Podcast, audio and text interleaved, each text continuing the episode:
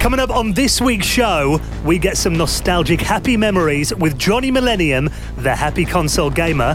Plus a new Neo Geo console, but is it worth your money? And turning Mario Maker 2 into a dungeon crawler. This week's show is brought to you by our good friends at Bitmap Books and their brand new book, Metal Slug The Ultimate History. Pre orders available now at bitmapbooks.co.uk.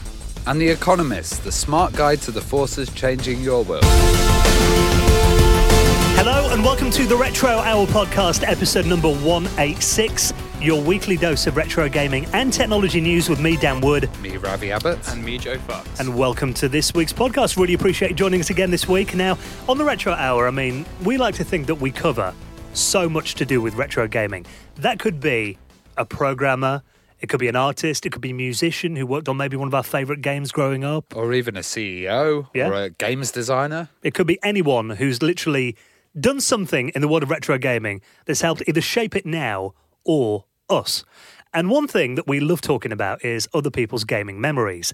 And I love it when we get people that we're fans of on the podcast as well. Now, this week, we're going to be joined by a guy who's been on YouTube now for 11 years. And you think back to YouTube in 2008, what a different time it was back then. And I don't know about you guys, but I think for me, the earliest retro gaming YouTubers I watched were um, Steve Benway, big fan of him back in the day and still am, and AVGN. Yeah, I have to agree. For me, it was it was 100% AVGN and Screw Attack. Yeah. who were kind of you know they helped AVGN and out and stuff. But then finding out today that there was actually some others Yeah. around then in 2008 was very very interesting. Because then, I mean, you had AVGN, Irate Gamer, he came along as well. But it kind of seemed like there was this time when it was cool to kind of just find bad old games and bash them.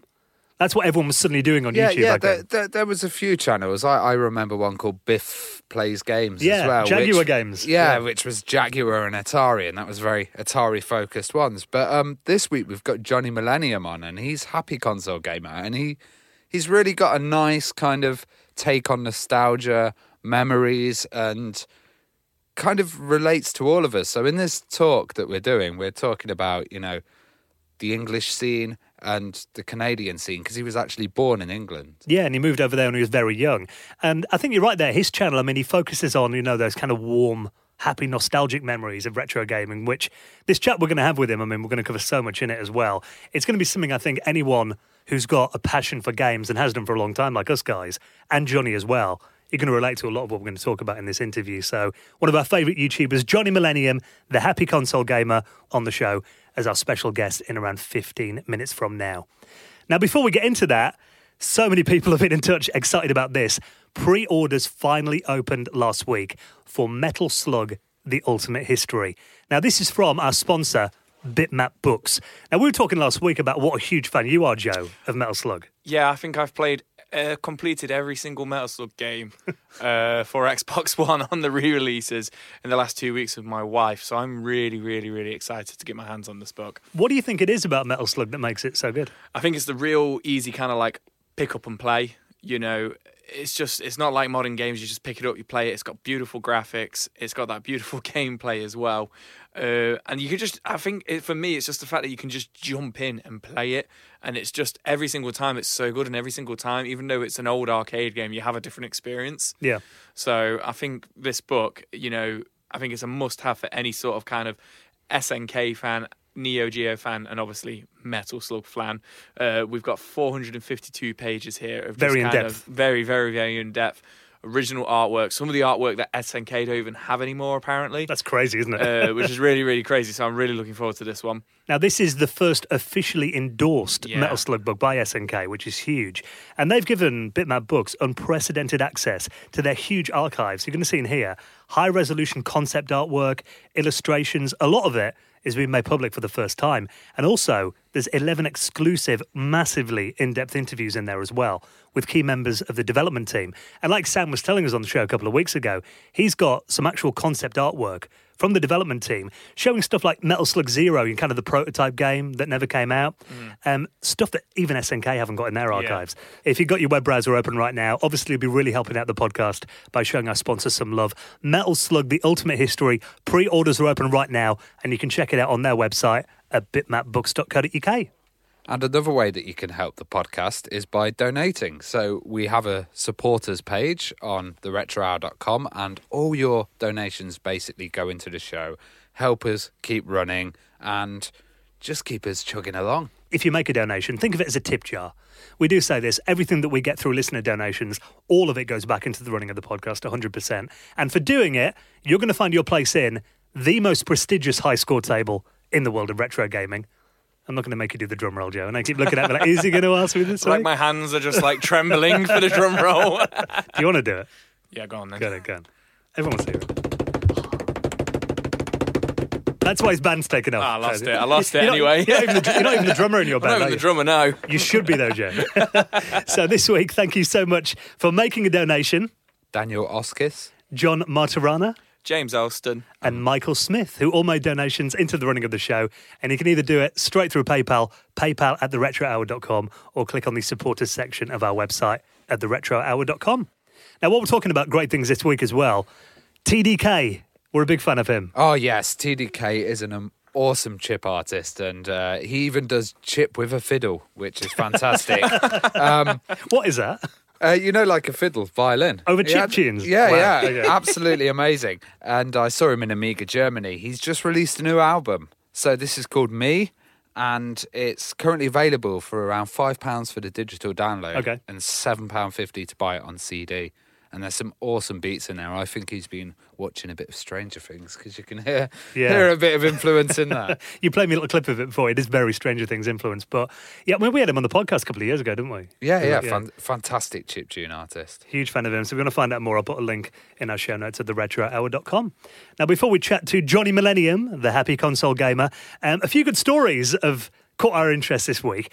This looks incredible. So this is a plug and play GPU that modernizes retro consoles. Yeah, so okay, this is probably the coolest thing that I've ever seen in retro in a long, long time. So they've just done a Indiegogo campaign and they've got 340,000 already.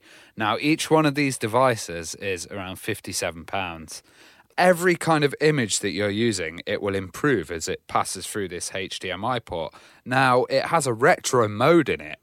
So even if you have modern consoles, what you can do is you can select the retro mode and it will force the aspect ratio to go 4 by 3 But if you also have something like this old Dreamcast cable, uh, they've just released a HDMI cable for the Dreamcast. There's also a lot of HDMI solutions for older consoles.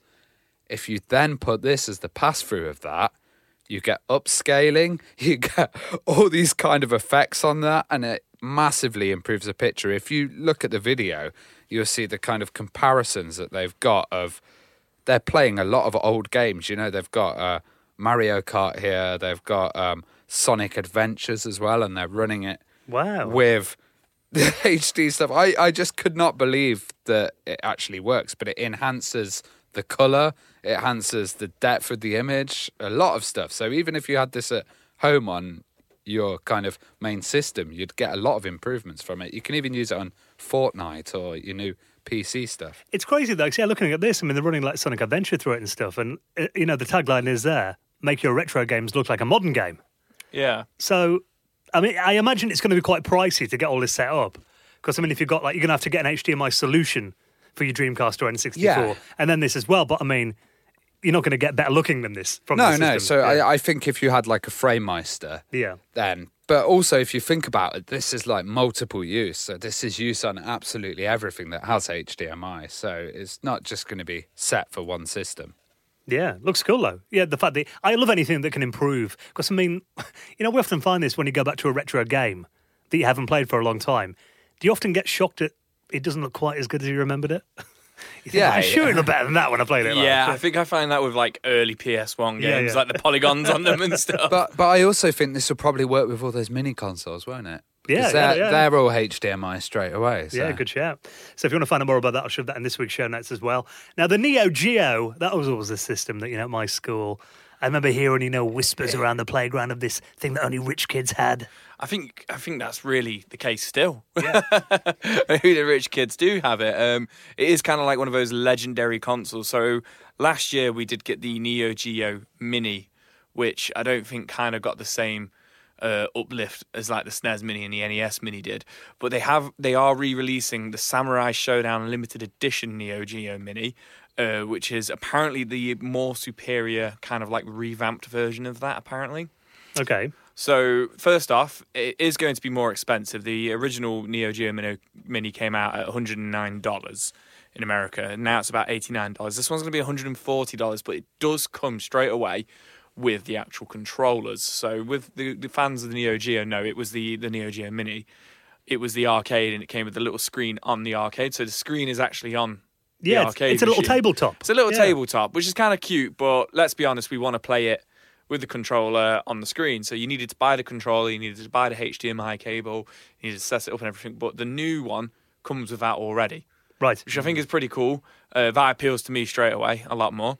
It's, we, we saw these guys, didn't we, at Retrospillmessen in Norway? Yeah, Yeah. And, and the actual original Neo Geo Mini was pretty awesome. Yeah. You know, but Yeah. but this sounds like it's just a step up of It's the game. just for know? me, I think it's a step up, and it's what it's what we've asked for. We wanted it all to come in a bundle. You don't you don't want to go around trying to find, buy the controller separately and stuff like that. Because I've seen these like in game, but without any of the accessories. Now we're going to get the accessories, and it's also going to come with more games.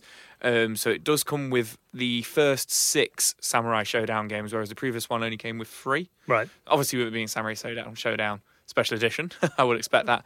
And also then we've got three new color variants as well. We've got a clear, like a clear, you know, crystal white, clear blue, and a clear red. Uh, and for me, I think they just look a lot more slick than the original one, which was that kind of like black and bluey pink. Um, those controllers look sexy as well. Yeah, they're pretty good controllers. Yeah, again, I mean, Neo Geo, it's uh, obviously a system I, I heard a lot about back in the day, but I haven't got, I mean, I think I've played a couple of them at retro gaming shows. yeah. But because they were so expensive and you never saw them going into like Electronics Boutique or something, did you, back in the day? So No. it's, it's a new catalogue for me to explore. So yeah, it does definitely appeal to me, this, I think. I think you get. I think it's forty games. I might be wrong. Forty games on this as well in total. Uh, which, to be fair, the Neo Geo console itself is going to set you back like three, four hundred pounds if you want one now. And then the games on them are at least like thirty to fifty quid for you know the bog standard. So it's pretty good, pretty good buy in my opinion. And it's you know like I say, it's now in that neat package with the controllers and HDMI cable as well. Well, speaking of buying things, have you got your Nintendo Switch yet that you keep saying you might get? No, I've not got it yet. Joe, you haven't played Mario Maker 2 then? no, I haven't, unfortunately. Well, I finally unpacked mine out my shrink wrap. You know, we are talking about this when Ravi was away, weren't Yeah. we? That I bought it and it was sitting on my shelf for like two weeks. Um, finally played it. Amazing game. Well, It actually does work very well on the screen. You know, we're Oh, talking about that. But I haven't tried this. So apparently, people are creating first person dungeon crawlers using Mario Maker 2. Yeah, this is absolutely insane. So, uh, a Japanese user of uh, Mario Maker 2 has decided to make a dungeon crawler. And if you think about how dungeon crawlers work, you've usually got a main screen, which is in a kind of a 3D perspective. Yeah. Then you've got an above view or a view of where you are in the map. And then you've got another view at the side. Now, he's managed to basically change it so that all the pipes, all the stars, and everything are creating this full 3D world, and you can travel through. There's basic puzzles, there's enemies, and uh, you have to solve scenarios to get like to hard to reach areas. So there's kind of a aim of this game, but it, it seems like it's a very experimental game, and it's pushing the Mario Maker to its limits. I've seen some very glitch stuff recently that people have been doing, and the levels look absolutely impossible. But this one looks like it could be good fun, especially if you're a dungeon crawler fan. Yeah, well, I mean, the Mario Maker game was never intended to do stuff like this. So it's incredible that he's done it. You know, the thing about Mario Maker 2 is you can obviously send other people your levels to try out. So if you want to try this, you've got to put the code in P59 698 55G. So if you want to play 3D Maze House on your Switch on Mario Maker 2, put that level code in. I'm going to try that as soon as I get home, actually. Yeah, it it looks mad. I've just been watching the videos, and I'm I'm just trying to work out how it all works and how he's coded it, and it's just mental. So while we're talking about this, actually, I'm going to put the link um, from an article in Tech Times in our show notes. Has anyone else seen this hellish Super Mario Maker 2 level? I have. I've, I've been tagged in it by a few friends asking me if I could do it. Yeah. And I'm like, no, I couldn't do it. And they've got so much confidence in me. They're like, oh, a couple of goes and you'd be able to nail that. And I'm like, no. This is that he's got like everything spinning. around. You literally, Yeah. you've got to be pixel perfect. Yeah. it's sadistic, isn't it? When you look at it, it is. So I'll put that video in the show notes as well. Definitely worth a look. Um, I don't think I'd even attempt that, Joe. I, I remember bother. one when Mario Maker 1 was out, and it was like you get fired in the air, and if you're hit by a shell in a certain way, then you'd get fired like a pinball across the whole level. It was quite cool. Yeah, creativity in those kind of games never ceases to amaze me. Really good. Now, before we get into our chat with Johnny Millennium, just want to give a big thank you to our very good friends at The Economist. Now, if you're a regular listener, you'll know The Economist have been a huge supporter of our podcast, and they've been going for a long time here in Britain 170 years. They've been providing facts that matter, helping you make decisions on important stories, which we actually think, you know, the amount of noise out there on social media and that these days, it's more important than ever that you get the real story and the facts about things that are going to change your world. And they cover so much in there as well stuff like politics, business, science, technology, video games as well. And every week we look at an article in The Economist that we find really interesting. Like this week, what have you been reading about? Yeah, I've been reading about um, kind of wireless speakers, headphones, Bluetooth speakers, and I don't know if you've noticed this, but uh, being a ex sound engineer, I get really annoyed when I see all these people with these white iPod Like me. earphones listening to music because it sounds absolutely rubbish. In It them. does. and you know, quite a lot of the Bluetooth speakers, they're good, but they're not like you're not going to have that as your home cinema system or anything. But now they're saying that there's this new one called the Phantom, and it's going to be three thousand pounds. A Bluetooth speaker? Yes, and Okay. it's going to be the best wireless Bluetooth speaker available in the world. I say just get some wired speakers too. It'll be a lot cheaper. You get a better sound. I, th- I think it does make such a big difference when you're gaming as well, doesn't it? Yeah. Having good speakers and like, yeah, I was playing a load of retro games over the weekend. I mean, sorry, Jaguar setup actually, which um, when you're playing Tempest 2000 and you've got that rave soundtrack, listening on your tinny little speaker on your CRT, you know that you want it on a hi-fi system. You want big stereo separation Yeah. and like yeah, big bass on there. if I did have a Bluetooth speaker, I could listen to that soundtrack in the garden. I guess that would be Yeah. that would be kind of cool. So that's the kind of thing you can read about in The Economist. They cover so much, and they're going to help you decide. You know, if you're the kind of person like us who never stops asking questions, we'd like to actually give you a free copy of The Economist. If you live in the UK, we've got a little offer. All you have to do is grab your phone right now, text the word retro, and send it to 78070. And a free copy of The Economist will arrive. It'll drop through your door. All you have to do is text retro and send it to 78070. You'll be supporting our podcast as well, thanks to our good friends at The Economist, the smart guide to the forces changing your world. Now, while we're talking about things that you might want to listen to, um, let's give a big shout to another very good retro gaming podcast you may want to check out. Yeah, so Retro Asylum did a fantastic episode last week, which was on Command and Conquer. Yeah. And these boys have been going since 2011. So check out their show, support them. We were just a glint in our father's eye when they started back in the day, weren't we? So, yeah, Retro Asylum, do check them out. Massive retro gaming podcast. Right then, let's get all nostalgic with this week's special guest, Johnny Millennium, the happy console gamer. You're listening to the Retro Hour podcast, and it is our pleasure to welcome this week's very special guest, one of our favourite YouTubers, and it's amazing to have him on the show this week. Let's welcome to the Retro Hour, Johnny Millennium, the happy console gamer. I, I want to say thank you so much, and uh, I, I'm asked to do a lot of podcasts, and I'm always so humbled by that.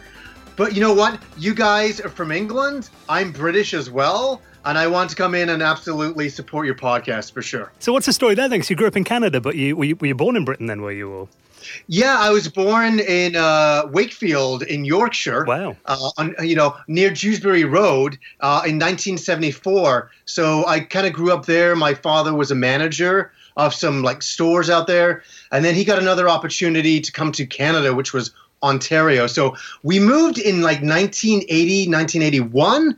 I- know it was when Empire Strikes Back came out because I came to Canada and saw Empire Strikes Back, and uh, and then I then yeah then I kind of became Canadian, but uh, I'm I'm still a British citizen. I've never changed any of that. So even to this day, I'm still a British citizen. yeah, because I lived in Leeds for many years, so yeah, it's, it's you know not far from there. Yeah, my parents had friends in Leeds for sure. They're still there.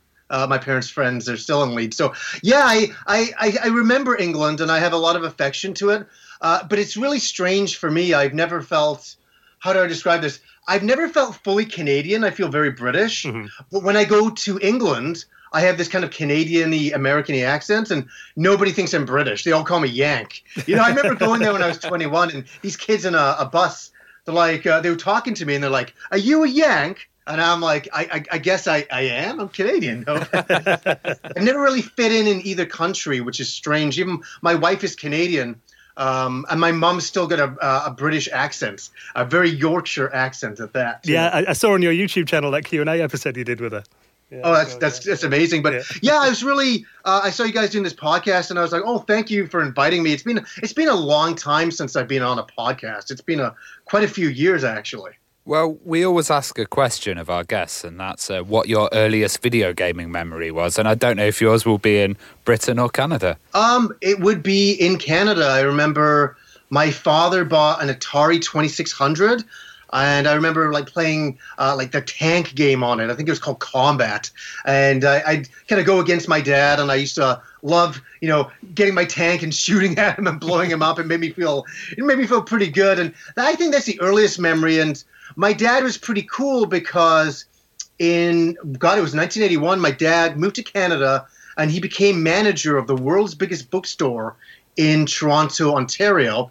And so he'd always bring me to the bookstore, and for lunch, he'd get he'd pay one of the employees to take me out to the one of the local arcades and buy me lunch and stuff like that. It was it was pretty cool. So I got to play all the old school arcade games in you know downtown town uh, Toronto, uh, down in the you know the 80s. I was playing like Tron and all those things. So it was very it was a very interesting and fun time. Really, honestly, isn't it? The beginning of video gaming. So you've mentioned in your show before that you used to play D and D. Did you play a lot? Well, uh, I, I still to this day wish I could play more than what I do.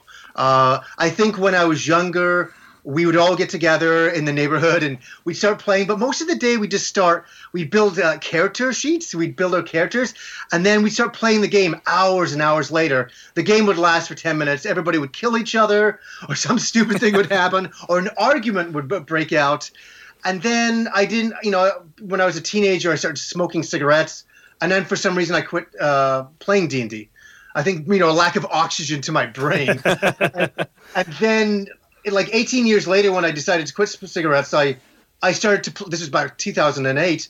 I I all of a sudden got this huge urge to play D and D, and that's when I started playing again. But I tell you, you guys know when you get older, getting your friends together to do anything is impossible, and it's been very hard for me. I I really I'd, li- I'd like to play every week. It's impossible though.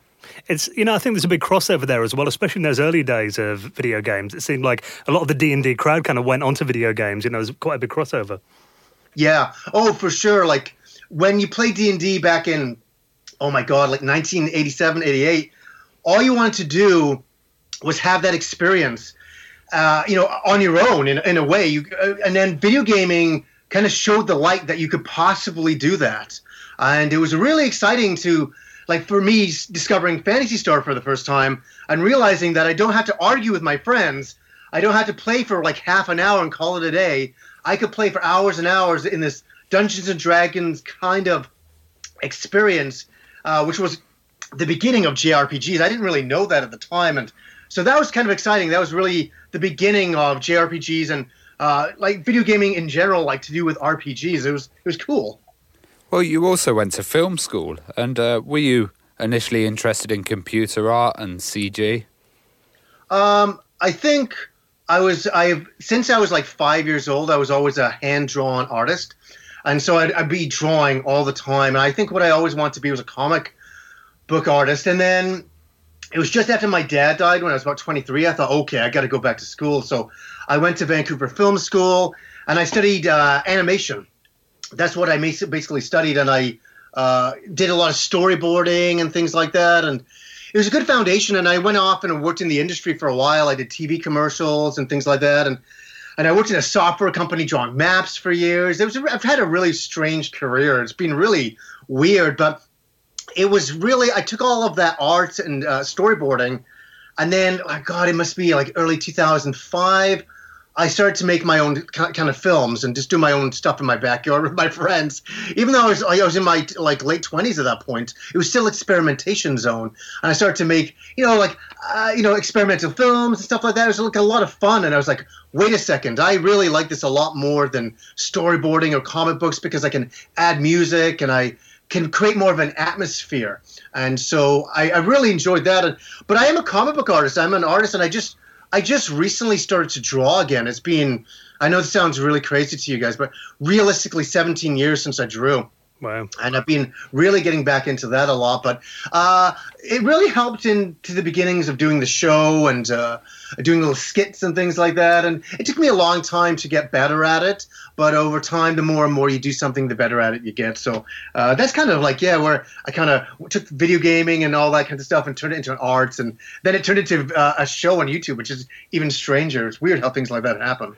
One thing I really love about your channel is that kind of, you know, warm, nostalgic feel you get from watching a lot of your videos and the stories that you tell. And there's one that you posted um, last Christmas of your nephew getting his first. Nintendo, a Nintendo Switch. And I think we can all relate to that, that moment when you're, you open it and your eyes are on stalks. You know, when you get this first system. Yeah. I mean, do you remember getting yours as well? Was it a similar experience back in the day? You, you know, thank you for bringing that up. And for all of you guys, you, you must have similar experiences as well. You know, those magical moments at Christmas when you get an amazing present. And the reason why I put up my nephew's video was because I could never have it. I, you know, back in 1987 when my father gave me my first NES, I wish there was video of that. I wish there was some representation of that. All that exists is our memories, because in back in our day, like we didn't film anything. We didn't have cell phones like we do now, and so the very first time I got an NES was a, a pretty wonderful time. That I played uh, ice hockey because I was in Canada, right? You, like everybody in England was like, "What?" You know, so it was so Canadian to hear that. Um, but my dad got me into ice hockey, and I started playing it. And we're walking back to the car one night, and this is in January because you know my my birthday is January 13th, and I'm I'm carrying my hockey bag. And it's a pretty big bag full of stuff, and all of a sudden my dad's like, "Hey, why don't you give me your bag and I'll put it into the trunk of the car?" And I said, "Oh no, no, Dad, I got it. I'll, I'll put it in." He said, "No, no, let me put it in." And he starts kind of being a little bit confrontational about it, and I was like, "Why is he being so confrontational? Like, why is he not, not letting me do the work?" And all of a sudden, all of a sudden, he says, "Okay, fine." And he opened up the back of the car, and there was an NES sitting there. And he was saving it for my birthday. He, you know, he hidden it there. But because I was putting my bag in the back, I kind of broke that magic. But you know, it's funny how things work out. That became more magical than anything. The way I discovered it, rather than just getting a present and it was wrapped up and I'd open it up. It was there was something uh, a beautiful moment of of, of surprise and uh, it was even a surprise for him and i think that's what made it so magical like you guys have those experiences as well though right you've had them yeah absolutely it's yeah, christmas day my mum's got a picture of me i think i was unwrapping my i got a commodore amiga in 1991 and i didn't think i was going i didn't even know i was getting it then i unwrapped it and yeah literally my eyes are about like three inches out of my skull it's like ridiculous isn't it isn't it amazing that you have a photo of all that yeah have you? Uh, do you remember what your first console was that you bought? Because I always find that interesting. What you actually bought out of your own money, what you kind of saved up for, and how did that feel? Oh, you know, it's so funny. I, it's weird when you're young because I look because I'm an adult now, and I look back and I think, okay, my parents bought my NES, they bought my Super Nintendo, they bought my TurboGrafx, my Genesis. I was pretty lucky, but th- when I got my first system that I kind of put my own money into, it was a major freaking disaster and it's something that I regret to this day because I wanted a Sega CD X um, for Lunar, for Lunar, the Silver Star story. And I obviously, you know, it was quite expensive at the time. And so my parents were like, well, you have a lot of older games. Why don't you go and sell some of those? And I was like, yeah, that's a good idea. So I went to this place, I'll never forget it, called Master Player. Uh, this is when I was 20 years old. Uh, so it's like 25 years ago. And I, I sold all of my games for like in-store credit, and I swear to God, I got majorly ripped off. majorly, like I don't even want to tell you all of the the boxed games that I sold them on the Super Nintendo, and I kept a lot of the games. I kept all the ones that really meant something, but I sold too much.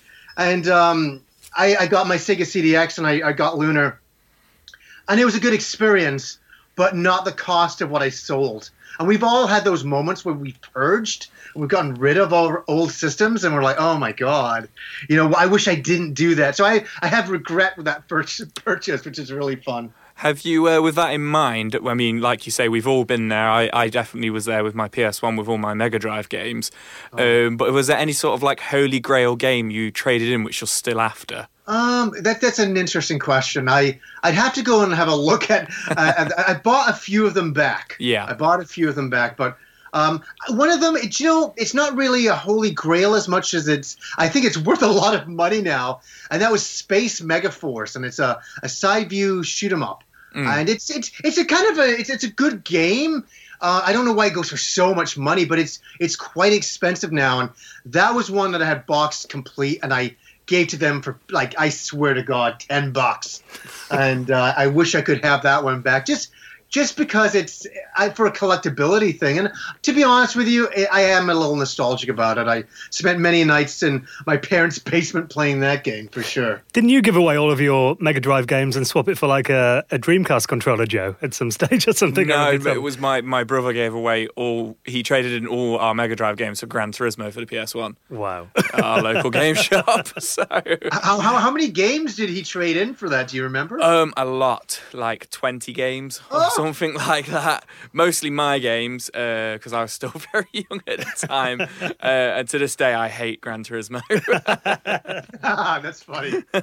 Well, I would hate Gran Turismo if I lost twenty Dreamcast games. yeah, exactly. You mentioned the uh, TurboGrafx there, and we don't have much experience of the TurboGrafx in the UK. Um, what are your fond memories of the system, and kind of what games stood out in the library for you? Um, for sure. I, do you know? Before I get into that, I got to ask you.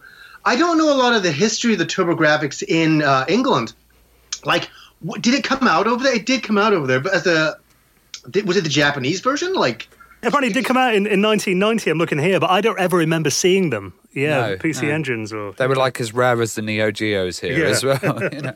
Yeah, yeah, like 25. Well, God, 24 years ago, I was 21. I went back to England, and I never saw a TurboGrafx. So I really think it either it just didn't come over there, or it was a very limited, or you know, very limited distribution. But I, I don't remember it ever being over there. But I was over in Canada at the time, um, and I'll tell you, when the TurboGrafx was released here, nobody knew what the hell it was.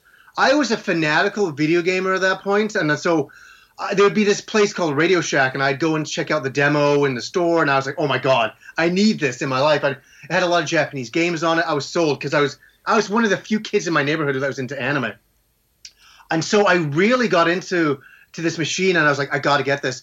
Even when I got one, nobody in my neighborhood had one. Nobody.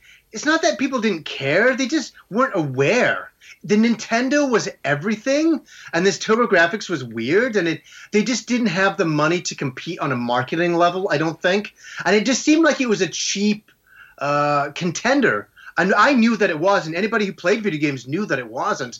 But it just didn't get the love it deserved, and so that's why I've been so confused that they bring out this TurboGrafx Mini now, and I've even said it in videos for my channel.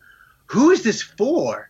You know, it's for me and it's for people my age and maybe the curious, but even for people back in my day didn't know what it was. So it's a strange thing to try to to try to push this machine and I know they're doing uh it on Amazon. So I think they're probably doing it to see how many numbers they get for pre-orders and then you know make the units uh, from there. But it's it was niche then. It's even more niche now you know, for sure. Yeah, I think it's interesting. we covered that when it was a news item, you know, a few months ago, and we kind of all, you know, we're talking about it, and I think we find it interesting because it was a system that we didn't have a lot of experience of the game library, so it's kind of exploring something that, as a kid, was kind of unattainable. So, so for you guys, are you interested in getting one? Is this something you're like, oh, I really want to get this? Uh, yeah. and try it out or like i'm be be flat honest with me is it more of a like oh i'm kind of curious or do you is there a part of yourself that's like i don't really care that much but i you know, there's some history here? Like, I'm kind of curious. I think it's the library actually, because it's a whole library that we've never explored. So mm. we're, we're kind of used to the ones that we have in the UK and, you know, the stuff like N64 and stuff that everybody's explored. But I've got an emulator that runs TurboGrafx and I'm always trying to play some new titles and uh, see what it's about. Like getting a new system, isn't it, really? You know? Yeah, yeah. yeah, I, I just, I, do you know my thing with these machines and I really wish they come out with this mini, and I and I love it. I think it's great, but I just wish there was more games. There should be the complete, you know, TurboGrafx lineup on there. I mean, you need an incentive nowadays. You know, we're in a time when, yeah, you can emulate things, yeah, you can get things other ways, and there's so much other media to play and to do. Why should somebody go get a TurboGrafx? Like, they really need to push these machines. Even the uh, Genesis Mini, which I think is a great mini. I I just got one I've just reviewed it. I'm gonna. I think my review's coming out in a few days from now, uh, when the embargo breaks. But I just wish there was more games. I just, I just, I think there should be more games. The games that are there are awesome, but there should be complete lineups. Do you, you know what I mean? Am I, am I, I think I, am I just being so entitled that I want everything? But I feel in this day and age with old machines from 25 years ago, they should have everything. You know what baffles me about them, and I've thought this with you know the Nintendo Minis. That you know why don't they put like you know a Wi-Fi chip that would literally cost like what a cent to put on there, and then mm. you know you could hook it up to a store and you could buy the games on there. You know some for a couple of bucks, and then you know because you can put an SD card in there, download them. That'd be so simple for them to do, and they'd make so much more money doing it that way. I think. Yeah, as, as updates, so yeah. you you could uh, download an update for maybe five to ten bucks or whatever it is I'd do that with in a. I think everybody would just to, to to update the library of games. Like it really baffles me on the Genesis that there's no Revenge of Shinobi. That's been hitting me the last couple of days. I'm like, what? It's on the Mega Drive Japanese version, but it's not on the American version. And I'm like, what? That's my favorite Genesis game of all time. They want the collectors to buy two versions. That's why, probably. I, you know, I have friends of mine that are buying two versions just to get that, which is crazy. So, yeah, kind of, kind of nuts. Well, going back to your school days, I mean, was gaming big at your school? You know, it's a time. I don't know if it was like this for you guys, but when I was in high school in, in Canada here, everybody, all the guys are playing video games. I'm, and you know, I, am not going to sound stereotypical, but it really was more of a, a guy hobby. And I'm so happy that more girls later on would get into the hobby a lot more. But it was more of a guy dominated kind of thing. So I knew all my guy friends were playing video games. And but here's the thing: only the nerdy guys would talk to each other about it. All the guys were who were trying to like I don't know seem cool would not talk about it at school, but they talk about it anywhere. You'd walk home with them, they talk about it. But if you're in a class and you're like, hey, blah blah blah, talk about this game, they'd shut down. I, it was class is a nerdy hobby and nobody wanted to talk about it. Even eh, put it this way: if you think video games is a nerdy hobby, I just got into anime. I was the only kid in my high school that knew what anime was, and I, I was listening to Japanese music on a Walkman. And I was like, God, if anybody, I was so terrified if anybody heard the music that I was listening to on my Walkman, they would classify me as a heathen. You know, like this this nerd heathen. I was terrified of somebody hearing the music because I was listening to music all in full Japanese. And I was scared to get, you know, titled as that ultimate nerd guy, which I guess I was, but I've never looked at any of these hobbies as being nerdy. I think that they are super fun, but yeah, like video gaming was big but nobody talked about it because they thought it was nerdy. That's I guess that's my answer for that one. And I, I think your point about girls as well is very interesting because a lot of girls that we've spoken to have said that they, they were into gaming, but they weren't allowed to play on the machine. They'd have to sit there whilst their brother played it, or mm. you know, sit oh. and watch. And now they've kind of got into gaming. But yeah, uh, we also had a very similar thing here. That's that. That's funny, and you know, um, my wife. I love talking to her about her video game memories, and it's really neat. There's a time I think during the the Super Nintendo and the Nintendo 64 where I think girls started to get a lot more into those games. And that's where Kim said that she really got into video gaming and stuff like that. And it was things like Ocarina of Time and Mario and Diddy Kong Racing and uh, that really got her into it. And obviously Donkey Kong Country. And and I think there was a time I saw the shift and I'm not kidding you I think it was when I was 21. Dragon Ball, Sailor Moon got released in this country, Gundam Wing as well, and I and, and uh, I saw a shift. I saw a major shift in fandom, and I remember going to a local anime store, and there was girls there for the very first time and I know it sounds really weird to say they were wearing cat ears, and this is a kind of a stigma of that time period. uh, but I started to realize that girls were getting into anime, they were getting more into video games, and more into the culture of, of stuff like that. And it was becoming it was becoming not only more acceptable, it was acceptable. and I think guys always wanted to see girls more involved in it, uh, type of thing. But back in the '80s, it was just a weird time. But I think girls took control a little bit more in, in the the early '90s. Uh, you know, so sorry, like mid '90s, and uh, got more into it. So I, am really happy for that fact. I think, and it's so funny. I got sorry, one last little rant. I remember going to a comic book convention in 1988, and there was no girls in the comic book convention. It was just a, a big room. I was just guys walking around, and I remember seeing this one guy with a girl. And I was like, how did he get her to come? I remember it was like a huge deal. And now when you go to a convention, uh, especially like say an anime convention, it's like all cosplay, and it's like girls kind of like it's almost more girls at these conventions than yeah. guys, and what a shift for in 30 years. And I I'm quite happy to see that happen. I always wanted to see that happen. Yeah, I mean, it was just kind of like touching on how you said there was that kind of shift with more women and stuff, like more girls coming and stuff, and that was like another thing for for us in the UK was when Pokemon came out, it made it okay for girls to kind of like anime, and then in hand, it like it made it okay for girls to get into video games. A lot of my girls, you know, girlfriends uh, when I was younger and stuff, they would play Pokemon and then kind of move on to Final Fantasy. So I thought that was really interesting that you mentioned like that. the gateway drug. Yeah, oh, that's awesome. It's it, it, was interesting when I was 21, which is I guess oh god, 20 2000. It was actually 1995. I was. Did you know this is really interesting? Maybe you guys don't know this. I was I was part of the big fanzine scene in England um, for RPGs. So there was like back then this is like when magazines were still very prevalent. Um, there was a, a fanzine called Roll Call created by a girl called Rachel out there and uh, a whole bunch of other fans. I used to do artwork for it. And I remember coming to England to Birmingham for a convention 1995 and I the one thing that I remember with all the fans back then of RPGs and video games and all that, kind of stuff they were so mad at uh, uh, Canada and America because we got all the RPGs, we got everything, and uh, like England got screwed. Like everybody was so mad that I got to play Final Fantasy three the way I could.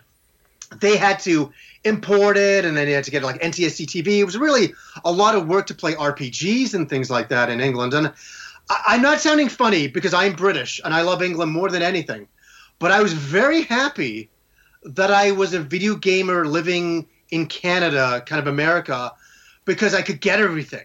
And that was the only reason why. And I remember going into British video game stores back then and going, man, this is behind the times. I remember thinking, like, where's the games? Like, where's the games? And I remember, what was it? Like, uh, Star Fox was called Starwing? Yeah. It was like, yeah. it was like walking into the Twilight Zone because I was English. I'd grown up in Canada and then I'd gone back to England and I thought, what is going on with the video gaming scene in England? And I that was one of the reasons why there was a there was a time when I moved back to England for about five months, but it's one of the reasons why I didn't stay for the long run because I don't I, I couldn't I, I didn't think video gaming um, was getting the respect that it deserved over there, and I, it's nobody in England's fault. It was the way they were like bringing it out over there. I, England got screwed. You know what I mean? the, the gaming shops were a big part of it too. Because I mean, for me, I always went to my local independent gaming shops, you know, which there aren't many around anymore. Um, yeah. But what was your kind of game stores like in Canada then? I mean, were there any that you used to get all your games from, and what were they like to go to? They, um, well, you know, just for like like you guys, um, like England was back then. It was basically computer stores, you know, like for the NES and Nintendo days. You go into a computer store and they had a small section of Nintendo games and then that starts to get bigger and bigger. Uh, but the thing that you know where we would get most of our games from was uh, like supermarket stores. I know we have huge ones here, and they would have a video section, and they would have the latest games. They were a really good place to go at a certain place in the late '90s. Um, but we also had EB Games showed up, and they've been hit or miss over the years. I'm not even going to. That's a whole other rant. Um, and you know, like, isn't it funny where you'd, have to go to a store where now everything is eh, order. I pre-order everything on Amazon. Everything is Amazon now. Everything is Amazon, and uh, yeah, but I think those are the main kind of places. We had some other places like Willow Video Games and things like that, but uh, it, yeah, it never really stabilized out. And EB Games here, I don't know. I, I think they're on their last days. They probably have another four to five years before they're gone. I don't. I think with Amazon the way it is, I think all those old stores will kind of disappear. We have we have some local retro stores here, and they survive by just selling the retro games like cheaper, uh, you know, at a discounted type of price. But even then, how long is that going to last for? I, I, I think there's still a little bit of a room for them as well, but it's hard to say. Is that anything that you've kind of always been wanting to get, or you've really got a good deal on? Uh, you know, I've had a lot of people over here. Uh, some people who watch the show, other people who have shows who've come over here for the day. They always walk into my room, uh, my video game, my video game room where I film the show, and they always say the same thing.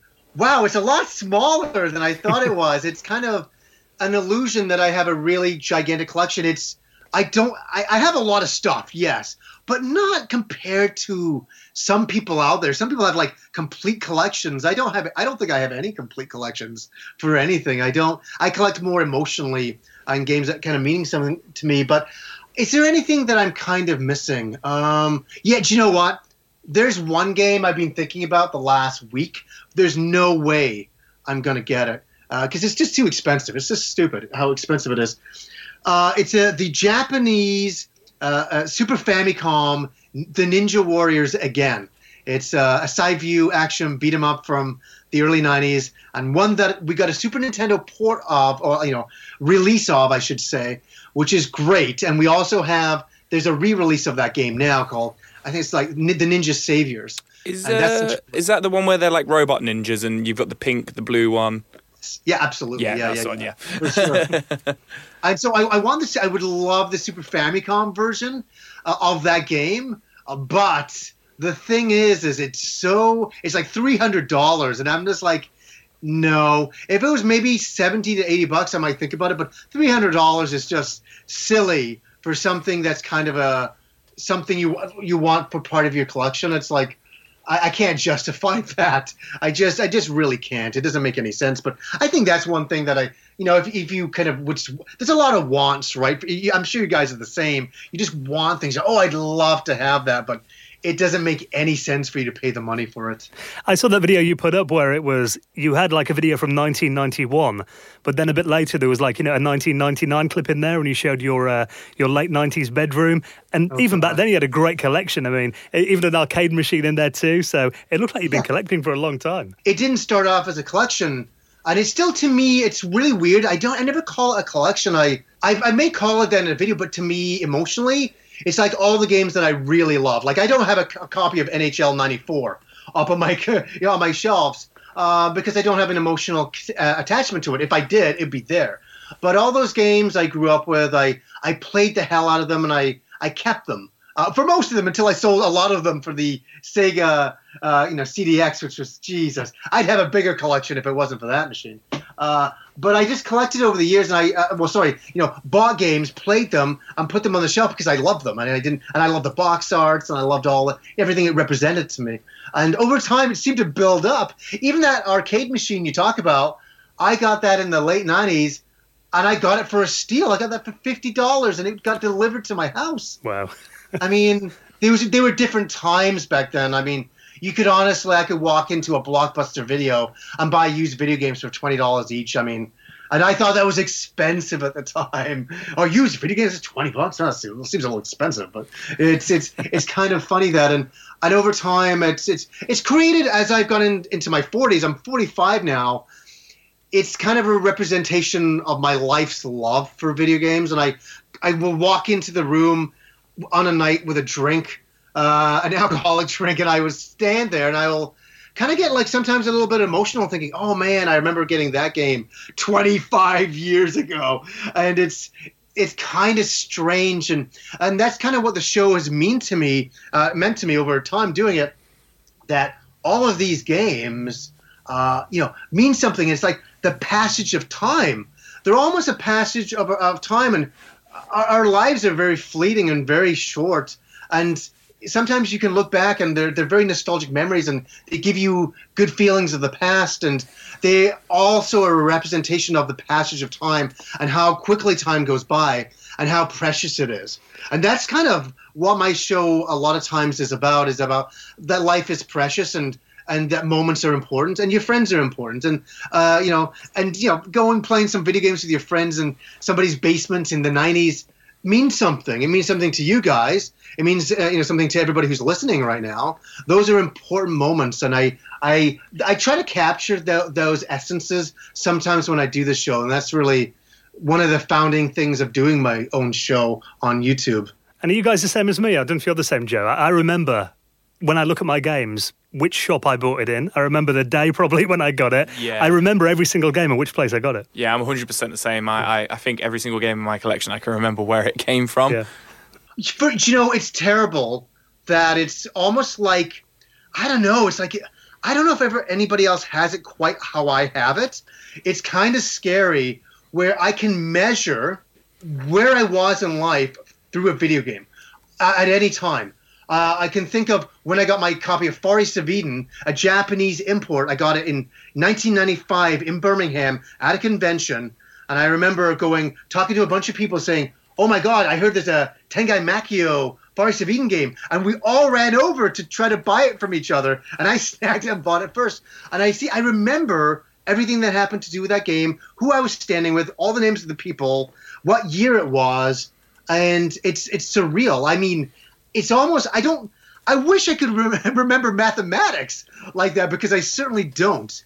But I think I I can really remember really important times with video games and things like that. Even the most unimportant things with video games, I remember. It's weird. I it's almost strange to me. And I know that even when I get into my 60s and 70s, I'll be able to tell you what I was doing when I was 20 years old when that game came out, or that piece of music reminds me of. And I, it's really weird how all that is. It's it's it's strange. I don't know.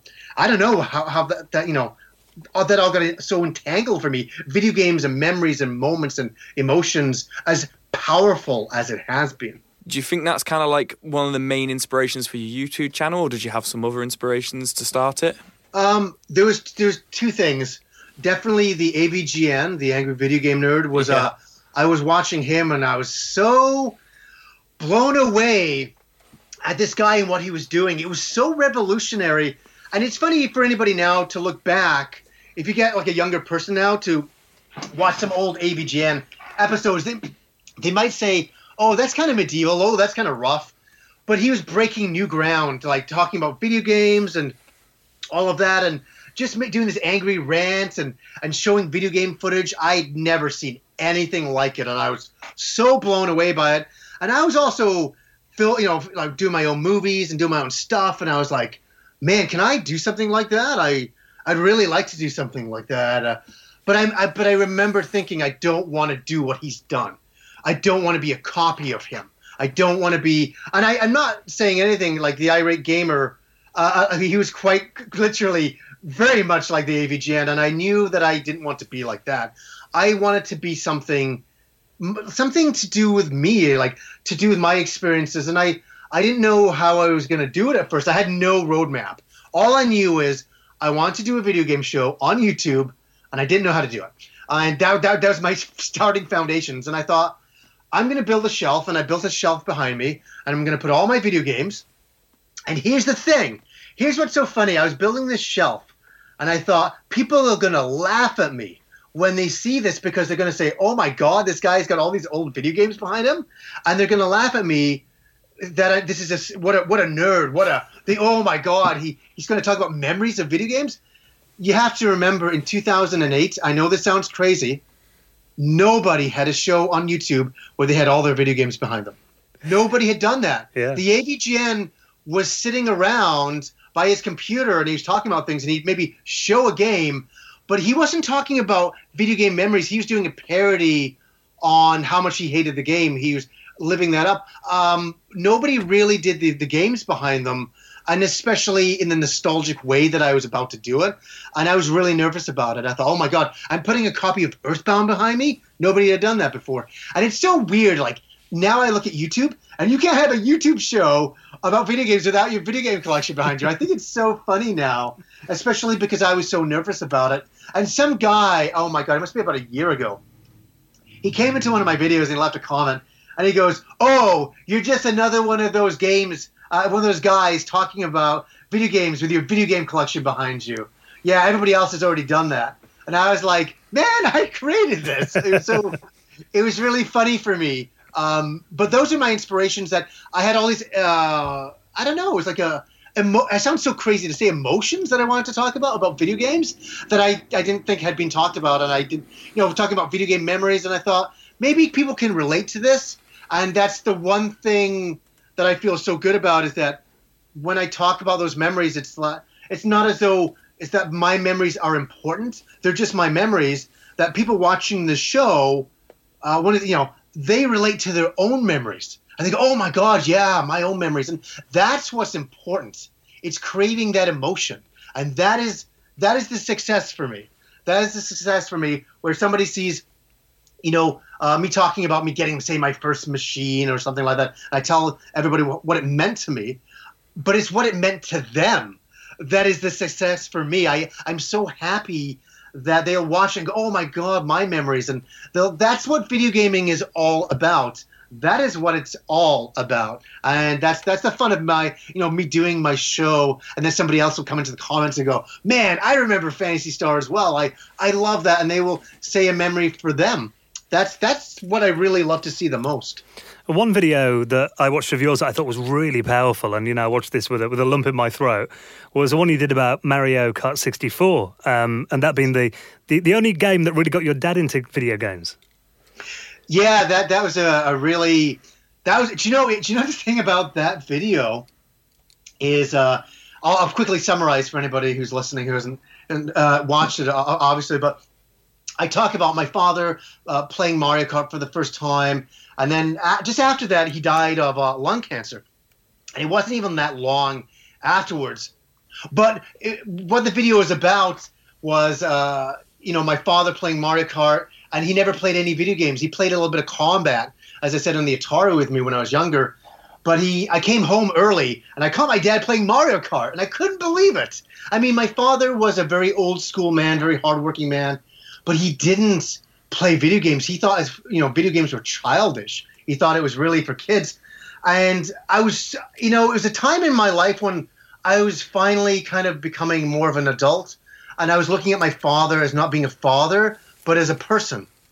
And we were communicating on that level, and we were really getting along and uh, really having these meaningful conversations. And so it was another moment when I came home and I, I had so much respect for my father, and I just and I think my father finally realized what I was doing was fun. It wasn't just a kid thing; it was fun, and and you know it's okay for uh, an adult to have fun as well. And uh, the thing about that video here's the here's the emotional thing that's really crazy is that yeah, my father died after that, uh, and it was very short afterwards. It really happened quickly. Uh, you know, we were all smokers, and that you know we were so stupid. And thank God I eventually quit smoking, but uh, he died from lung cancer from smoking. So if anybody's smoking out there, yeah, it happens. It does happen. Um, but the emotion, the other emotional thing is I made the video, and it really meant a lot to me. Oh my God, it felt so therapeutic to do that video and to talk about that experience, and I put it out there. And the thing that got me is that my cousins who watched the show told my dad's brother, you know, they told their dad uh, that I'd done this episode, and he watched this episode and he, he broke down. It just it just killed him. Wow. Uh, you know, it just was it was so emotional. And I, I heard this uh, that that uh, you know from from my aunt that he had watched the video and he just it just completely knocked him out about his brother and you know his brother's you know son me who had done this video to, to kind of honor my father and I think it that that that's the thing that's emotional for me is thinking about how much my uncle it made him emotional. So you know the thing is in, on on YouTube is that there's so much that you can do. There's so much you can share and uh, do a lot of good in the world. I know we live in a the age of outrage, and I know we live in a time where you know on on, on YouTube, uh, being negative and being really uh, you know you know angry about things and mad about things create a lot of views, and they they can create a lot of traction uh, for sure. But I think that's why I need to do the show to show another side of it and to show that there's other there's other parts of this hobby that are that are quite good. And that's why we're all here. And i think that's why i have i have a very niche loyal audience because I think they get that. And they come into the videos because they just want to have a good time. And they just want to enjoy themselves. And I think they want to get away from the negativity because uh, there's a lot of negativity in the world these days. And I think they come into the videos for that. And then one of the best compliments I've ever gotten was about a year ago where somebody wrote on Twitter to me you know Johnny I love I love it that I don't know what your political beliefs are and I love it that I don't know what you're into that way, I just can kind of come in and watch your videos and have fun. And that's why I keep it that way. I don't discuss politics. I don't discuss anything controversial online in any regard that way. If there's something wrong with a video game or something I do not like, I will say it, but I won't create drama for the sake of creating drama. You know what I mean? I won't just be like spiteful and calling out other YouTubers and doing nasty things like that. I mean, that, oh God, I'd be a lot bigger if I covered all of the the bad stuff in this world to do with video games, and that's not the way I want to go about it. I, I want to create a show that I enjoy creating and I can look back on with fondness for sure. So sorry, that's a big long thing. well, well, themes like that, you know, kind of memories of dads playing computer games and stuff. Yeah. Um, I, I've got one particularly of my dad playing Wii bowling, and that was like the one time that he thought, right, I can get into gaming because it's accessible. And I guess that was the same with Mario Kart 64. It was one of those pick up and play kind of accessible games and invited your, a lot dad, more was people. Your dad, like, was your dad not into video games? Uh, he, oh. he, he liked the look of them, but he was never up for interacting with them until the um, Wii bowling, and then he was like, "Right, bowling, I know that." so you know. it, it's funny. Nintendo was really onto something, you know, with the Wii. They they really tapped into something briefly, and uh, you know, like even with the Nintendo Switch now, I don't know, you know, it, would that get our fathers into it? I don't think so.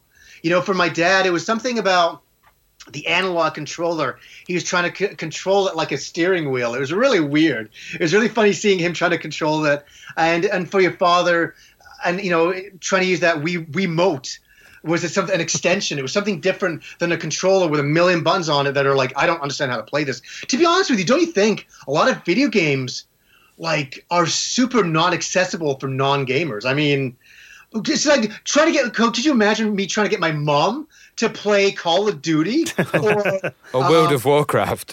you know? Yeah, you know for sure. I mean, it's very like I say. Here, mom, here's my Nintendo Switch handheld. Go play Fire Emblem, the Three Houses. She'd be like, what? but the Wii, I mean, like everyone's grandma had a Wii. You know, it was, it was like just a, a household item, wasn't it? Almost. Yeah, it's crazy. Yeah. Everybody, everybody had, everybody had a Wii. Everybody still has one in their closet somewhere, if they like it or not. You know, it's funny. Well, speaking of you know your kind of personal nostalgia, you do top ten lists on your channel. Um, you've done like top ten GameCube games in the last week, top ten Master System.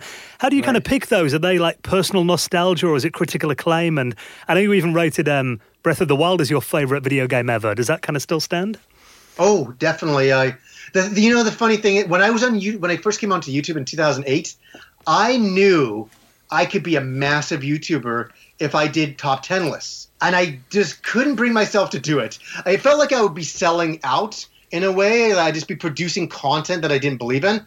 And I was just like, no, I'm not going to do that. I did some top 10 lists back then. That's how I knew they would be big. They went huge. They hit like 100,000 views. And I was like, if I want to be big, I'll do top 10 lists. And I was like, no, I don't. I, there was because there was so much I wanted to cover, and it's taken me about nearly, nearly like 10 years to get a lot of it out. Where now that I've gotten a lot of stuff off my chest in the last 10 years, I think I'm ready to do a top 10 list that is meaningful. And I sit down and I go through all of my games. Like, say, for the GameCube, I have all of them out. And I'm like, and I'm, I'm moving them all around, and I, I take days to do it. I don't do it like easily. And I create my list, and I'm like, no, that one goes, yeah, that goes there. And then I create a list that I 100% will stand uh, by till the damn death. You know, because I have to. Once I put that online, there's no removing it. There's no removing the comments. There's no removing everybody seeing it. So I have to stand behind it, and I do. And so the GameCube, I feel 100% on that. And you know, it's so funny, Johnny. Don't why isn't why didn't you mention Twin Snakes? Why didn't you mention uh, Tales of Symphonia and you know, stuff like that. I, and it's like, you know what? I love those games and I really do enjoy them, these games were the top 10. They had to, to type of be there. So, oh, what was the second part of the question? Oh, the Breath of the Wild. Breath yeah. of the Wild obviously is still number one. I mean, that game, what a remarkable game. I little did I know when I first played it, I, I you know that it would be my number one game of all time. I had a something magical happen though when I first played it. I was like, "There's something with this, man. There's something about this." And and I I went and did the most craziest claim I've ever done on my show. I remember I was in, I went to a damn forest to film this, which is even stupider. But I I went into a forest and I claimed this is a 10 out of 10 game. And I, I stood by it because I, I knew it was. I knew it was. And all my years playing video games, this was a 10 out of 10 game. I remember there was a little bit of doubt, not a lot, but a little bit saying, oh, did Nintendo pay you to say that? And I thought, I wish. because not only would I be saying something truthful, I got paid for it too. I wish. There was none of that um, at all. But yeah, I knew the game was a 10 out of 10 game and I, I, I still stand behind it. I will Breath of the Wild to be a 10 out of 10 game? Who knows? Maybe. But it was just that time when it came out was perfect. And just the, the, the size of the game and all the things you can do with it, the physics engine. I mean, it's remarkable. I still can't believe Nintendo made that game. I feel it was like Nintendo made that? Really? Unreal. With that in mind, do you have any sort of like guilty pleasure games that you kind of sometimes feel a bit guilty about mentioning, or maybe kind of, you know, sweep under the carpet so nobody knows about? Bad games you love. it's funny because I'm going to do an entire episode on that. Oh, really? Uh, yeah, I got. I actually in my games room I have these piles. I had a friend over the other day, and he's like, and uh, we've recently been hanging out. I see he's another mutual friend. He's been helping me capture some footage, and he comes in. He's like, "What's that pile? What's that pile?" I said, those are episodes. And he's like, really? And what I'll do is I'll, I'll pick a theme for an episode and I'll go collect all the games and I'll put them down. And there's been one sitting in there for seven months that I still haven't gone to. And then I'm like, okay, I gotta, it's time to do it. I feel that the time's right when I'm in the, the right emotion for it. I'll do it. So one of the ones that I, um, I'll mention is uh, Final Fantasy X2, or 10 2 with all the girls in it. I wasn't working at the time, and I absolutely loved the game. I finished that game. I put more hours into that than anything, and it's kind of like a bit of an idol singer game where you're just playing playing these uh, girl characters and they change outfits, and it's it's ridiculous. It's over the top. It's major fan service, but my, I, I, you know what? I had a lot of time on my hands, and I, I really enjoyed it. And that's one that I've not pushed on the show, but I want to mention in the future. Is it's a guilty pleasure. It's one of those games that I'm like, yeah, I, I love this game, but I don't say it too loud. You know, it's like one of those. Sometimes it's just like where you were in life at the time, and the nostalgia and stuff it brings back too, isn't it? Oh, definitely, and especially Final Fantasy X two was such an interesting uh, game concept with the, all the girl characters, and I, man, you know, me me being a guy, uh, you know, like I, I, I, you know, I like girl characters, so I, I, you know, I, I enjoyed the game that way. It was quite a lot of fun. Well, it's been amazing getting your stories, Johnny. I mean, just before we kind of wrap things up, um, obviously you've been going on YouTube for 11 years now. Do you think it's too late for someone new to come along and make it big on YouTube now? And, and if not, what advice would you give people who are just starting out? Oh wow, isn't that an amazing one? And you know, it's it's funny. I see new people starting every day, and I see just as many quitting as well. But I also see just just a few major success stories, like Scott the Woz. That guy came out of nowhere and has gone massive. So, okay, is there room for people now on YouTube? Oh yes, more so than ever I believe more so than ever. I believe. I mean, here's the uh, here's the thing that I give to anybody who wants to start a YouTube show and wants to kind of delve in. The thing that you need to do is be yourself, look at your strengths, and do something different, but not different en- enough that it's alienating to you as a person. It's it's really interesting. Like Scott the Woz, I'm just going to use him as an example. Incredible editor, incredibly funny guy, makes the humor part of the videos, and people love those style of videos. And so those are his strength, and he went with it, and he just kept on doing it, and it took off. Uh, for me, I'm not a I'm not a really a gag guy. I can't do voiceover very good. I'm not very good at those style of videos. I my strengths are that, and I only realized what my strengths are. It took me a long time to realize them. Is that I can I can communicate uh, a little bit better on YouTube now. Uh, you know, I, I, can show the games, and I I I um. I think like stick with your strengths, what you're good at, but don't also be afraid of your weaknesses. So if you're scared to talk in front of a, a microphone or a, a camera, do it and push yourself to do it. I was a guy who was a smoker with a bandana. I was super thin. I was super nervous. I had no confidence. But yet I knew I had to talk about video games. And I put a gun to my head to make myself get in front of the camera. It was like that every time. And I forced myself to do it until today. And I still I still get in front of the camera. I enjoy it now. But uh, at first I didn't. It was really like nerve wracking. I was like, "Oh my god, this is this is terrifying." But there's room, and just go in and and the my main advice is this: have fun, enjoy yourself, enjoy yourself. You know, like have a bit of fun doing this. Uh, and also, my last piece, final piece of advice: create a show that you would watch personally, so that you would put it on and enjoy. If you put on your own show and you can't, you have a hard time kind of getting through it. You're on the you're in the right track, but on the wrong track. Go and redo it. Don't have any qualms about that until you make it into, you know, a show that you like. And and yeah, you know, I feel sorry for people now. I could start off in the early days of YouTube and suck, and get better over time. Where nowadays you really have to come on and be a little bit stronger. You have to know lighting. You have to know editing it's, it's it's quite hard to be honest with you. I think it's I think it's very difficult, but it's there if you want to do all the the work before you create your first episode. And there's no there's no guarantees for anybody that it's going to do well. I've had people come before me and after me that have done better and worse than me. Uh, honestly, I should honestly have. Uh, I think I checked out my analytics the other day. I should have 375,000 uh, subscribers, not the I have 217,000. And the reason why is because I do content that I want. So uh, I confuse my audience at times. Sometimes I'll do a, a, Dungeons and Dragons episode where a lot of people came in just for video games, and sometimes I do anime where some people just came in for uh, video games again. So a lot of people have a, a love hate relationship sometimes with what I'm doing, but it's the people that stick around. That's what who you're making the show for type of thing. So there's my long answer for you guys. And I, I just want to say thank you so much for having me. Yeah, it's been a pleasure, Johnny. Like we said, keep up the good work on the channel. Um, here's to the next 10 years of it as well. Um, thank you so much for coming on. It's been great talking to you. Thank you, guys.